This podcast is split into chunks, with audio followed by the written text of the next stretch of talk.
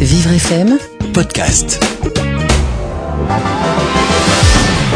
Vous écoutez Vivre d'amour, Christophe Bougnot Sabrina Philippe.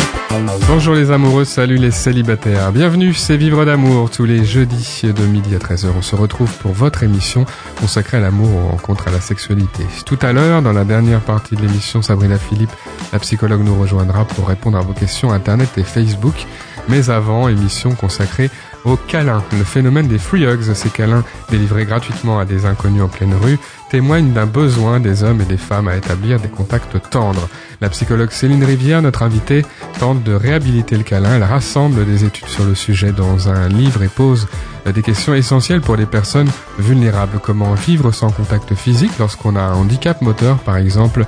Les câlins peuvent-ils aider les personnes autistes? Un robot peut-il remplacer les contacts réels avec euh, remplacer une auxiliaire de vie pour des personnes atteintes de la maladie d'Alzheimer? Euh, Notre invité réhabilite le câlin et la câlinothérapie aujourd'hui dans Vivre d'amour et vous allez forcément aimer. Bonjour, bienvenue, c'est Vivre d'amour. On est heureux de vous retrouver comme chaque jeudi pour cette émission consacrée à l'amour, aux rencontres, à la sexualité. Émission dans laquelle vous pouvez témoigner. N'hésitez pas si vous souhaitez raconter votre parcours amoureux, vos difficultés. Euh, 01 56 88 40 20, c'est le numéro de téléphone du standard de Vivre FM. 01 56 88 40 20. Tout à l'heure, en fin d'émission, la psychologue Sabrina Philippe nous rejoindra. Sabrina, je le rappelle, répond chaque jeudi à vos questions Internet et Facebook. Ça s'appelle Juste une question d'amour. Aujourd'hui, émission placée sous le signe des câlins pour tous avec notre invitée Céline Rivière. Bonjour Céline. Bonjour. Vous êtes psychologue clinicienne et votre livre La câlinothérapie, une prescription pour le bonheur est paru aux éditions Michalon. L'objectif peut-être c'est de redonner aux câlins la place qu'ils méritent pas n'importe comment, hein, grâce à la psychologie, grâce à la science, parce que le livre est, est très documenté. C'est Mhm. la première fois qu'on réunit ces informations sur les câlins. Tout à fait. C'est c'est une première. Euh, c'est vraiment un angle d'approche. Et le fait d'avoir voulu hein, prendre les câlins, qui est vraiment quelque chose de simple, de chaleureux, permet en fait de montrer qu'on peut se faire du bien et faire du bien aux autres très simplement et, euh, et d'une façon euh, instinctive. Donc ça remet vraiment chacun euh, au centre de ce qu'il est et de ce qu'il peut donner. Alors vous êtes psychologue, euh, dans Mhm. votre exercice quotidien, vous avez peut-être été tenté euh, par de prendre un jour un patient dans vos bras. Est-ce que Bien ce sûr. serait une erreur selon vous? Alors, hein, question. la, la question se pose effectivement. Euh, on apprend dans nos études qu'il faut effectivement éviter de le faire. Mais justement, et c'est ce que je dis aussi dans ce livre, c'est que on a envie quand quelqu'un est en difficulté, quand quelqu'un ne se sent pas bien, de le toucher, d'entrer en lien avec lui pour lui dire qu'on est là et qu'on est présent. Et tout ça ramène vraiment au, à l'enfance. Euh, quand on voit un enfant, je sais pas, qui tombe, qui se fait mal, on, ne, on ne réfléchit pas, on le prend dans ses bras, on le câline, on, on le rassure. Et donc un patient, c'est un petit peu la même chose. Quand on voit qu'il est en difficulté, on a envie de le rassurer en, en mettant, par exemple, sa main sur euh, sur son genou pour dire on est là. Je vous parle de ça, je vous pose cette question parce que les câlins se distribuent gratuitement de plus en plus. Le phénomène s'appelle euh, free hugs euh, Mhm. dans la rue. Hein. On il y a des propositions avec un petit panneau souvent de, de câlins à, des, à de parfaits inconnus, il faut le dire. Oui. Euh, ça, c'est le phénomène free hugs. Ça existe depuis longtemps. Et euh, vous le rappelez dans le livre, est-ce que vous Oui. pouvez nous le dire ici? Alors euh, oui, ça existe depuis longtemps. Ça a été, euh, ça vient des États-Unis hein. et, et aux États-Unis, ça, ça a été vraiment comme une vague qui est, qui est venue hein, euh, à un moment où la société était de plus en plus individualiste. Aux États-Unis encore plus qu'en France, hein, parce que euh, le toucher est quelque chose de particulier avec toutes les histoires de harcèlement. Donc encore plus qu'en France. Mais c'est un courant qui arrive en France parce que euh, on perd le contact justement. Et donc le phénomène des hugs permet de renouer contact. Et, euh, et c'est de mieux en mieux hein, euh, vécu par les gens et qui les donnent et qui les reçoivent. Le patron du restaurant Tim's Palace, Mm. euh, racontez-vous, un ex-champion paralympique qui est trisomique propose, par exemple, un câlin d'arriver à tous ses clients. Oui. Qu'est-ce que ça peut avoir comme effet, d'après vous, euh, cette démarche? Eh, eh bien, on aurait pu se demander avant, et aujourd'hui on sait que les gens viennent pour ça. Et d'ailleurs, euh, il y a la petite anecdote qui dit que Barack Obama y, y est passé hein, justement parce que euh, voilà, ça a créé un mouvement et les gens se sont dit mais c'est tellement agréable de se faire accueillir hein, dans les bras de quelqu'un. C'est c'est un peu on rentre on rentre à la maison quoi. On est euh, on est accueilli chaleureusement et euh, et au début euh, voilà, ça a été instinctif de sa part hein, et ça a créé tout un mouvement, tout un buzz comme on dit maintenant. Et là, les gens, ils vont pour ça. Il y a des- et, puis le phénomène s'étend. Il y a des ateliers câlins, des, des bars câlins. Oui. Je ne sais pas si ça c'est arrivé en France ou si c'est Oui. en cours de d'arrivage, on va Ah, dire. les, les ateliers câlins, oui, ça, ça commence à arriver en France depuis depuis deux ans et, euh, et ça marche très bien. Il y a quand même des règles. euh, Oui, bien sûr. Pas d'agressivité. euh, il y a des limites à se poser dans dans ces câlins euh, dont nous parlons ici, les, les free hugs. Alors, euh, les, les free hugs, c'est une chose et les ateliers câlins, c'en est une autre puisque c'est organisé hein, et qu'il y a euh, un certain nombre de règles. Déjà, la première règle, et c'est la règle évidente, c'est que chacun doit être d'accord. Voilà, on propose et l'autre dispose. On n'est pas obligé. Donc, c'est dans un partage consenti et donc c'est très bien fait avec euh, avec des, des règles précises. Le câlin euh, non désiré, parfois vous avez raison, de le rappeler, parce qu'il y a des personnes que ça gêne beaucoup. On entend euh, des personnes Oui. qui disent, euh, et ça vous le dites Mm. aussi, je ne supporte pas qu'on me touche. Euh, Bien sûr. Quel est le problème? Est-ce que ces personnes-là se sont éloignées de- du câlin? Est-ce qu'ils ont le droit de pas en vouloir? Est-ce qu'on peut avoir des contacts autrement? Enfin, comment on peut réagir avec ce genre de, de personnes? On, est- on est tous un peu réservés d'ailleurs, hein, il faut le Mhm. dire. Alors, hein, ceux qui ne supportent pas le le câlin, c'est ceux qui sont souvent assez euh, barricadés dans leur corps hein, et qui ont besoin d'une distance. hein. Euh, le, le câlin, dans ce cas, il faut, euh, il faut le faire petit à petit, hein, c'est-à-dire renouer contact euh, physiquement et psychiquement. Ça, ça se fait en deux temps et ça se fait toujours dans le lien. Il faut pas oublier que c'est dans la douceur. On n'est pas attention, on n'oblige personne à faire un câlin. Et donc, ça doit se faire dans euh, dans une approche dans une approche d'ouverture. Il faut se réhabituer, euh, Je pense qu'il faut se les câlins. réhabituer, Ça, hein. ça prend combien de temps d'être Ah, ça dépend, avec les câlins ça dépend des gens.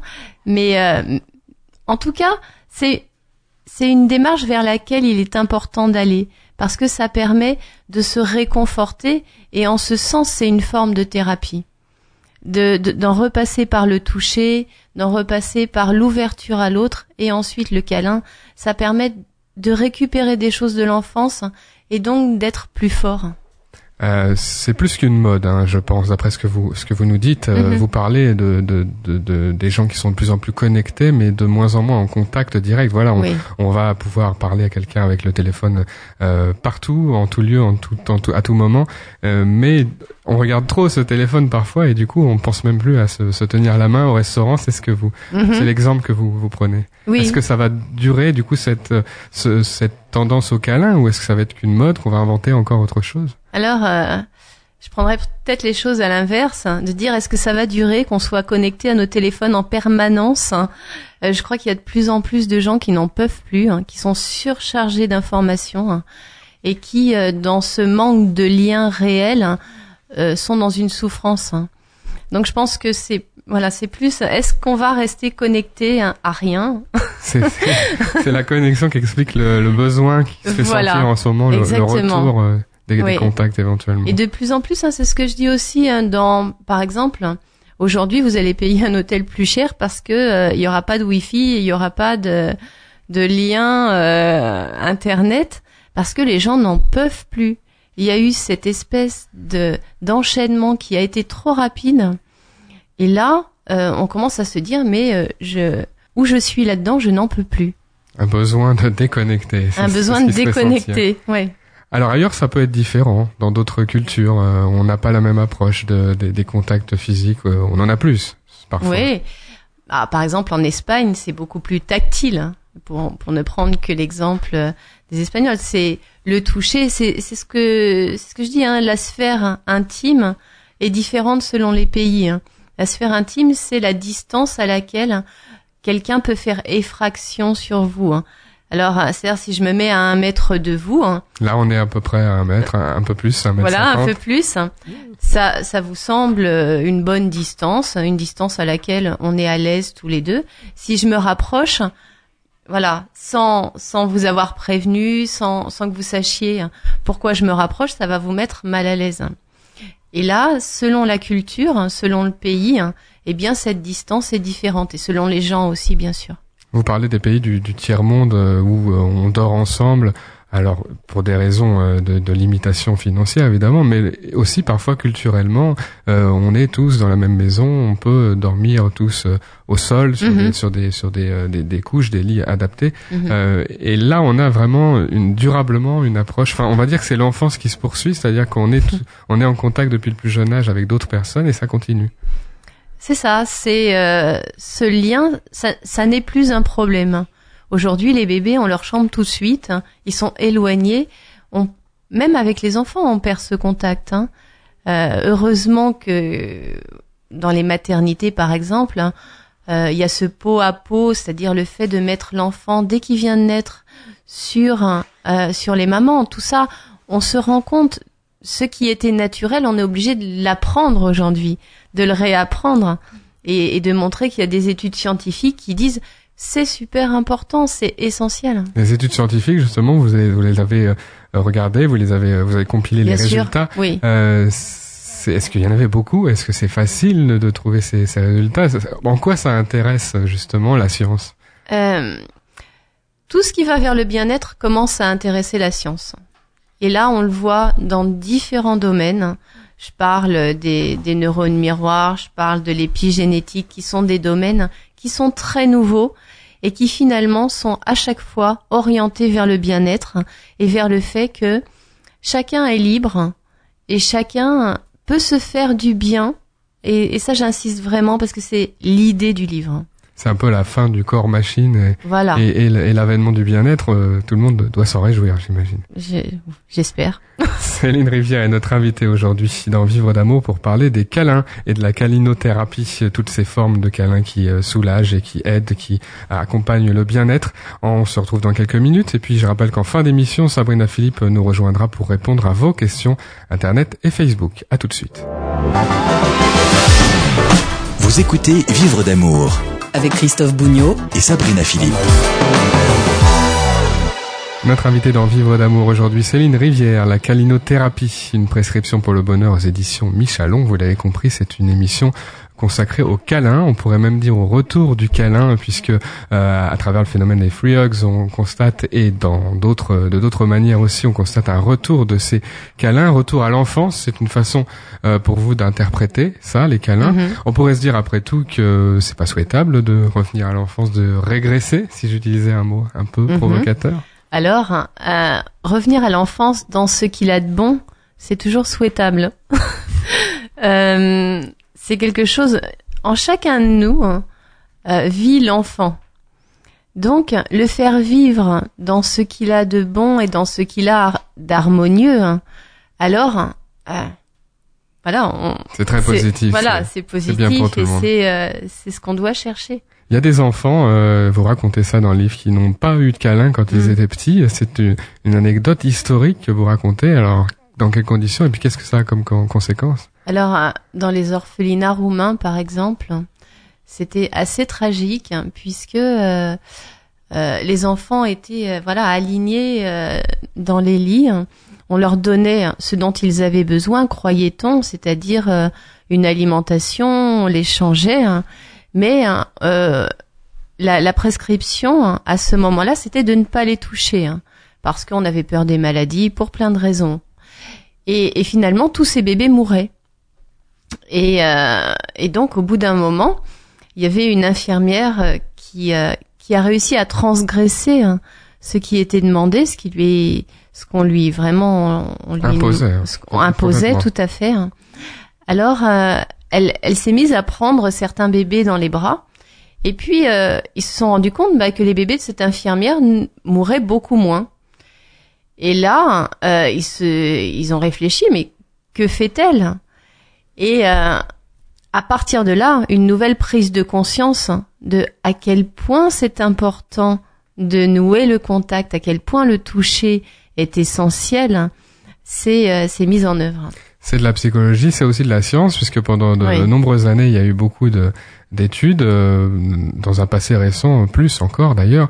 Euh, et puis on a découvert, par exemple, l'ocytocine. Oui, Euh, vous en parlez beaucoup dans, dans le livre, oui. parce que c'est quoi une hormone un peu miracle ou une hormone clé Ah, dans cette euh, histoire C'est une hormone, c'est c'est ce qu'on appelle l'hormone du bonheur. Alors hein, évidemment, en ce sens, c'est une hormone miracle, comme vous dites, Euh, parce que euh, les câlins, la méditation, tout ça, le toucher, ça permet de libérer cette hormone qui en fait euh, est carrément l'antithèse de l'hormone du stress qui est le cortisol par exemple et qui vient donner du bien-être, apaiser, faire en sorte qu'on se sente bien, qu'on se sente euh, harmonieux. Donc euh, Et on peut Oui. agir sur, sur ça. euh, les câlins agissent Oui. sur l'hormone, bien sûr, c'est-à-dire qu'ils permettent sa libération. Oui. Les câlins dans le cadre du couple aussi, euh, dans le cadre Oui. de la sexualité, puisqu'il n'y a pas seulement que des, des actes sexuels de pénétration, il y a aussi les câlins, et ça c'est important. Euh, c'est pareil, on s'est un peu éloigné de ça dans l'idée, dans l'optique qu'on a autour de la sexualité. Alors, euh, c'est assez drôle parce que justement, forcément, euh, vous vous doutez que à la suite de ce livre, j'ai pas mal de témoignages. hein. Et notamment, j'ai un monsieur qui m'a dit euh, Ah, j'aurais dû savoir ça avant et ça devrait être inscrit euh, dans le contrat de mariage. Parce que en fait, il me dit euh, au début, on ne sait pas à quel point c'est important et on l'apprend et on l'acquiert que plus tard. C'est la maturité en quelque sorte qui permet de comprendre à quel point c'est important. Plus que la performance, on va dire. Exactement, plus que la performance. Or, avec Internet et tout ce qu'on voit, c'est vrai que les jeunes apprennent plus leur sexualité hein, euh, sur euh, voilà tout ce qu'on tout, tout ce qu'on peut euh, y voir de plus euh, performant et, euh, et on oublie hein, on oublie bah oui que c'est une rencontre et que c'est une rencontre amoureuse plutôt qu'une rencontre sur la performance. Les femmes sont très demandeuses, les hommes aussi deviennent de plus en plus câlins alors. Voilà, parce que euh, aujourd'hui, hein, ils acceptent ce qu'on appelle toujours, hein, alors ça va sûrement changer de nom, hein, mais leur part féminine, c'est-à-dire, bah oui, d'être sensible, On pourrait dire la parcaline. Ouais, c'est bien. Euh, d'être sensible, d'être euh, euh, ouvert à ses émotions, ce qui avant n'était pas le cas. hein. D'ailleurs, c'était vraiment dans l'éducation. hein. On a tous entendu un garçon, ça ne pleure pas, un garçon, etc. Et aujourd'hui, on en est plus, on en est moins là. Alors il y a des personnes euh, qui ont un handicap euh, moteur lourd, qui Oui. sont pas en mesure d'avoir euh, une vie amoureuse et une sexualité, et donc Oui. pas de câlin. Est-ce que vous comprenez que certains hommes, certaines femmes aussi revendiquent, et on en parle souvent sur notre antenne, un droit à l'accompagnement sexuel, comme ça existe, comme c'est le cas de façon légale en Suisse, au Danemark par exemple? Bien sûr, évidemment. C'est voilà, c'est ce serait la double peine. Vous voyez ce que je veux dire? C'est euh, si en plus on est privé du toucher, privé du contact, privé de la sexualité, hein, ça fait beaucoup. Hein. Mhm. Donc oui, bien évidemment. Souvent d'ailleurs, les arguments qui sont utilisés euh, ont trait à la sexualité, à la prostitution. Euh, là encore, les, les, les opposants voient souvent la souvent cette, euh, ce, ce contact entre deux personnes comme purement technique, performant et sexuel et, Mhm. et par le biais de la moralité. Les, les câlins, ça pourrait permettre de comprendre qu'il y a plus que ça dans une rencontre sexuelle. Oui, c'est c'est déjà une rencontre de bienveillance, de partage, d'amour, hein. et euh, enfin c'est bien plus large que la sexualité au sens strict.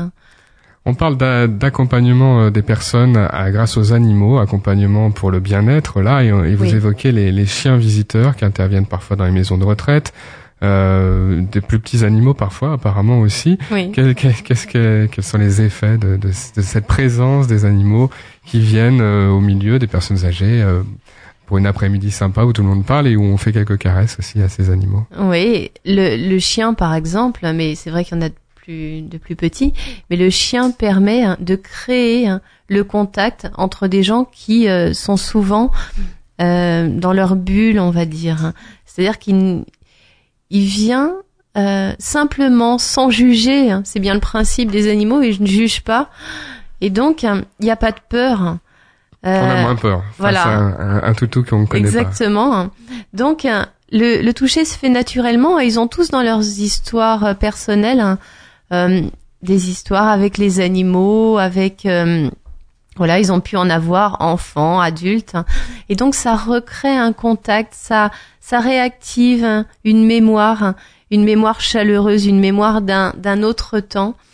Et, euh, Ça se voit, c'est-à-dire que les personnes, le personnel bah, autour euh, bien réagit, les sûr. proches, les familles aussi. Et c'est pour ça que ça se fait de plus en plus, bien sûr. Ils se détendent, ils, ils se, ils s'ouvrent à nouveau hein, à la communication hein, et euh, voilà, ils sont présents. Alors que souvent ils sont euh, soit dans le passé, soit dans, dans des ruminations sur des choses difficiles. Non, là ils sont à ce qu'ils font avec cet animal qui vient les voir, qui les bouscule un peu et qui permet de renouer un lien. Il y a des thérapies qui sont utilisées par avec le cheval, avec Oui. le dauphin, Oui. notamment pour des personnes qui ont des troubles de la communication. hein, je pense aux personnes autistes, par exemple. Euh, ça veut dire que les bienfaits sont aujourd'hui euh, prouvés, euh, les Ils bienfaits sont- du contact avec ces, ces animaux. Oui, ils sont, ils sont avérés. Et tout ça, ça a vraiment été l'initiative de gens euh, qui se sont rendus compte petit à petit hein, euh, à quel point ça pouvait faire du bien. Et aujourd'hui, les études viennent euh, corroborer ce qu'ils ont senti. hein. Euh, voilà, comme ça, humainement, j'allais dire. Alors peut-être que là, nos auditeurs seront un peu plus partagés. Vous parlez des robots qui se développent dans notre société. Mhm. Euh, Pepper, un petit robot franco-japonais qui euh, qui sert à quoi Pepper, il, il- lui aussi peut euh, permettre des contacts, euh, c'est ça? Voilà, c'est ça. Alors, hein, euh, Pepper, c'est c'est un peu euh, le lien que qu'on peut créer entre euh, soi et l'autre. Vous parliez tout à l'heure euh, en disant, mais certains ont du mal avec les contacts. Eh ben, Pepper, ça peut être ce, ce chaînon, ce chaînon manquant euh, et qui permet, voilà, de retoucher, de reprendre un, contact avec euh, cette espèce de petit robot qui qui sait réagir, hein, parce que voilà, on est dans de la technologie intelligente. Hein. Donc, euh, il réagit aux émotions et il renvoie quelque chose. Les robots, on, on leur a beaucoup appr- appris à amener des choses, à, à- Voilà. à dire bonjour, au revoir. Maintenant, ils réagissent sur le Ils sur réagissent et ça c'est très nouveau. Ils réagissent aux émotions. Donc ça peut être, vous savez, cette béquille qui permet de reprendre contact. Donc c'est c'est intéressant en ce sens. Et dans les maisons de retraite d'ailleurs, il y a beaucoup de il y a beaucoup de choses qui sont faites euh, avec des robots. Le robot Paro, par exemple, testé en. Australie auprès de, de personnes atteintes de la maladie d'Alzheimer, qui donc Oui. euh, s'éloignent aussi du contact parce qu'ils perdent le langage et la, la conscience de d'être à, à tel endroit à tel moment. Euh, Oui. On, a, semble-t-il, constaté que, qui- que ça a amélioré la qualité de leur vie.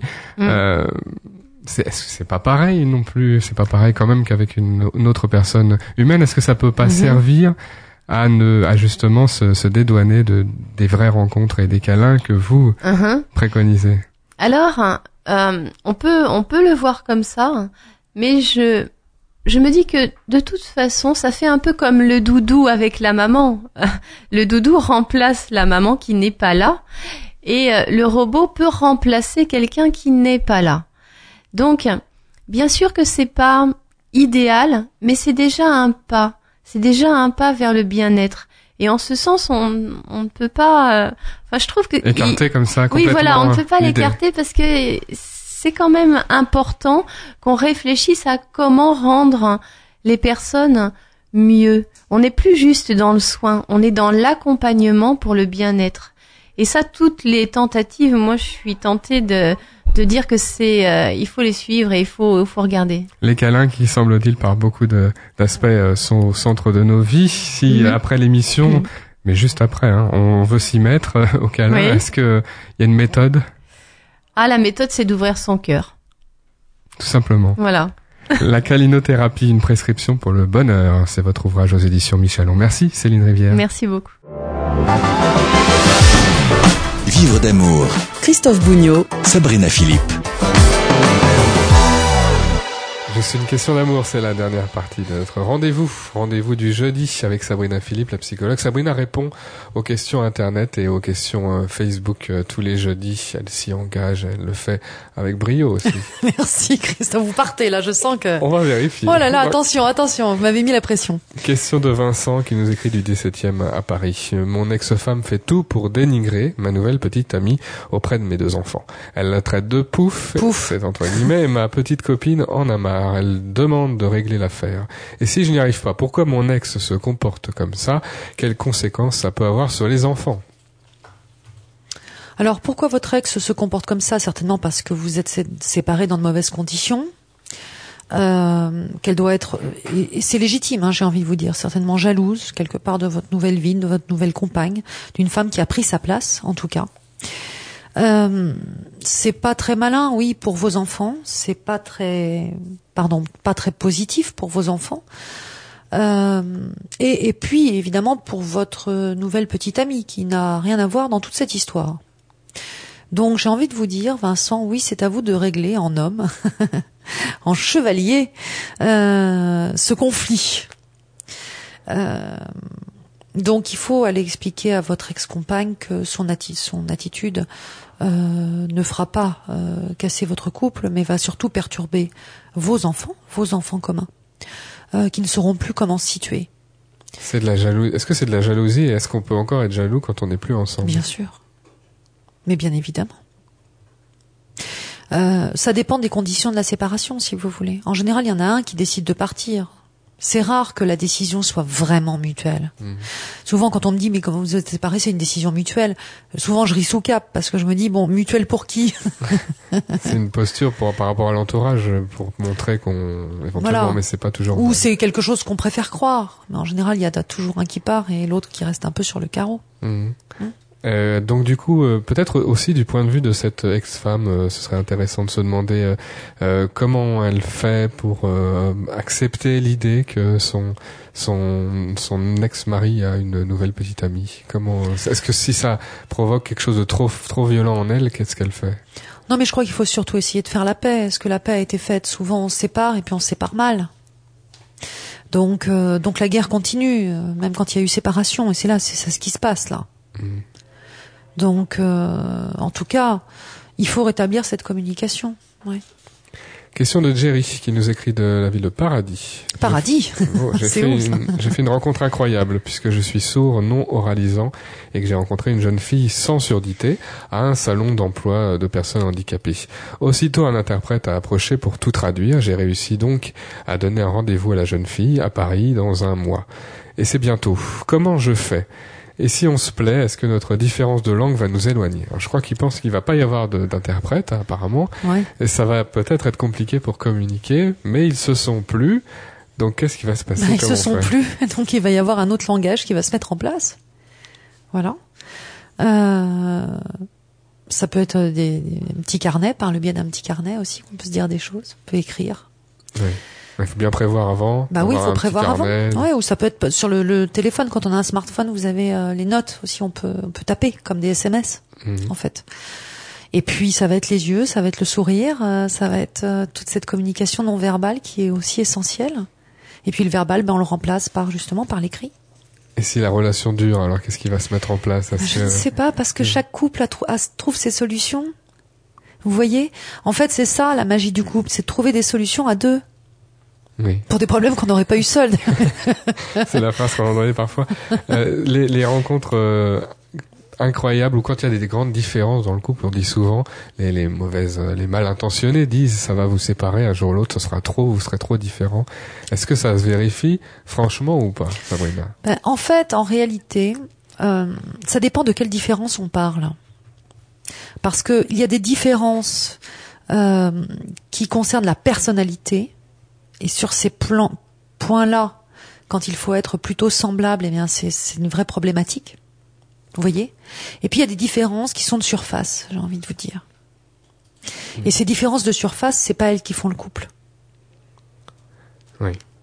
Si vous, s'ils aiment faire la même chose, s'ils aiment par exemple, je sais pas, cuisiner ensemble, euh, s'ils aiment regarder les mêmes films, si euh, euh, ils ont les mêmes projets, s'ils aiment les mêmes lieux, il y a de fortes chances euh, qu'ils restent longtemps ensemble, s'ils se plaisent vraiment, même s'il n'y a pas cette communication verbale.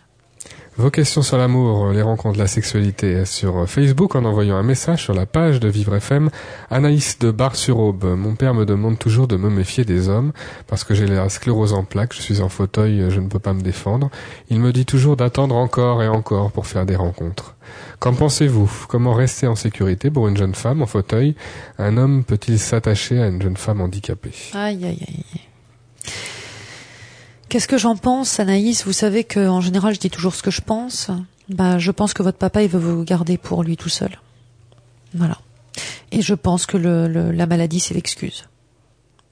Tout simplement. Euh, elle vient jouer le rôle, cette maladie, finalement, de frein euh, pour que vous puissiez mener votre vie. Donc on reprend. Alors, pour Anaïs, elle peut donc faire des rencontres. Anaïs, elle est en sécurité autant que d'autres. Exactement, le monde extérieur n'est pas. Euh, moi, je vous conseille d'aller voir. Vous savez quoi, Anaïs? Je vous conseille vraiment d'aller consulter. Voilà. Moi, je vous conseille de vous faire aider pour comprendre aussi un petit peu quelles sont vos ressources. Euh, comment vous comment vous pouvez vous en sortir et mener votre vie de femme et non pas de petite fille? Et c'est pas parce que vous êtes en fauteuil que vous êtes une petite fille. Non, vous êtes une femme et en tant que femme, vous pouvez faire des rencontres. Et non, le monde n'est pas euh, un vaste euh, euh, terrain terrifiant où se cachent des hommes terribles.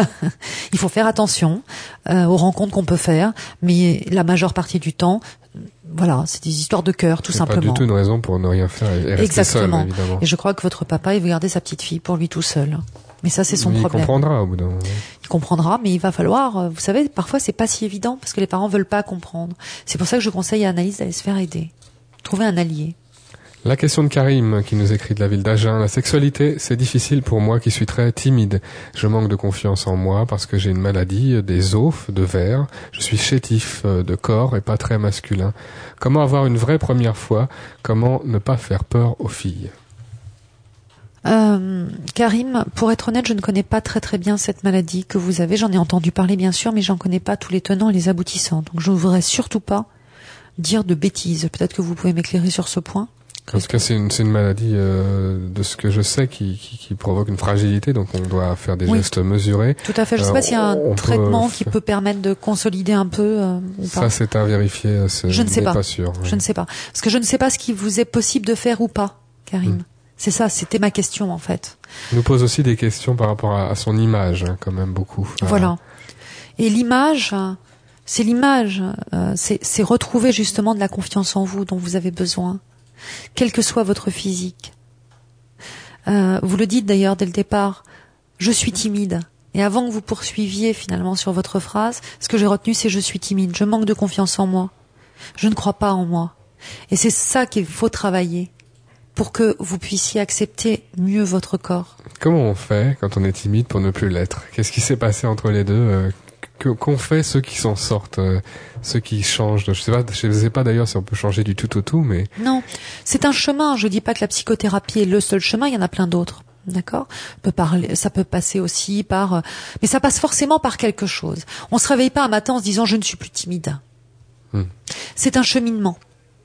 Alors ça peut être un cheminement euh, divers, hein, euh, sportif, euh, ça peut être un cheminement artistique, ça peut être, vous voyez ce que je veux dire, mais ça demande en tout cas de faire un effort pour sortir de soi-même, de mmh. son chemin. Ça part de soi alors. Voilà, pour trouver une autre voie pour s'exprimer dans ce monde.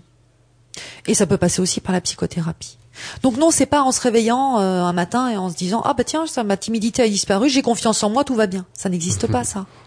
Et souvent le chemin est long.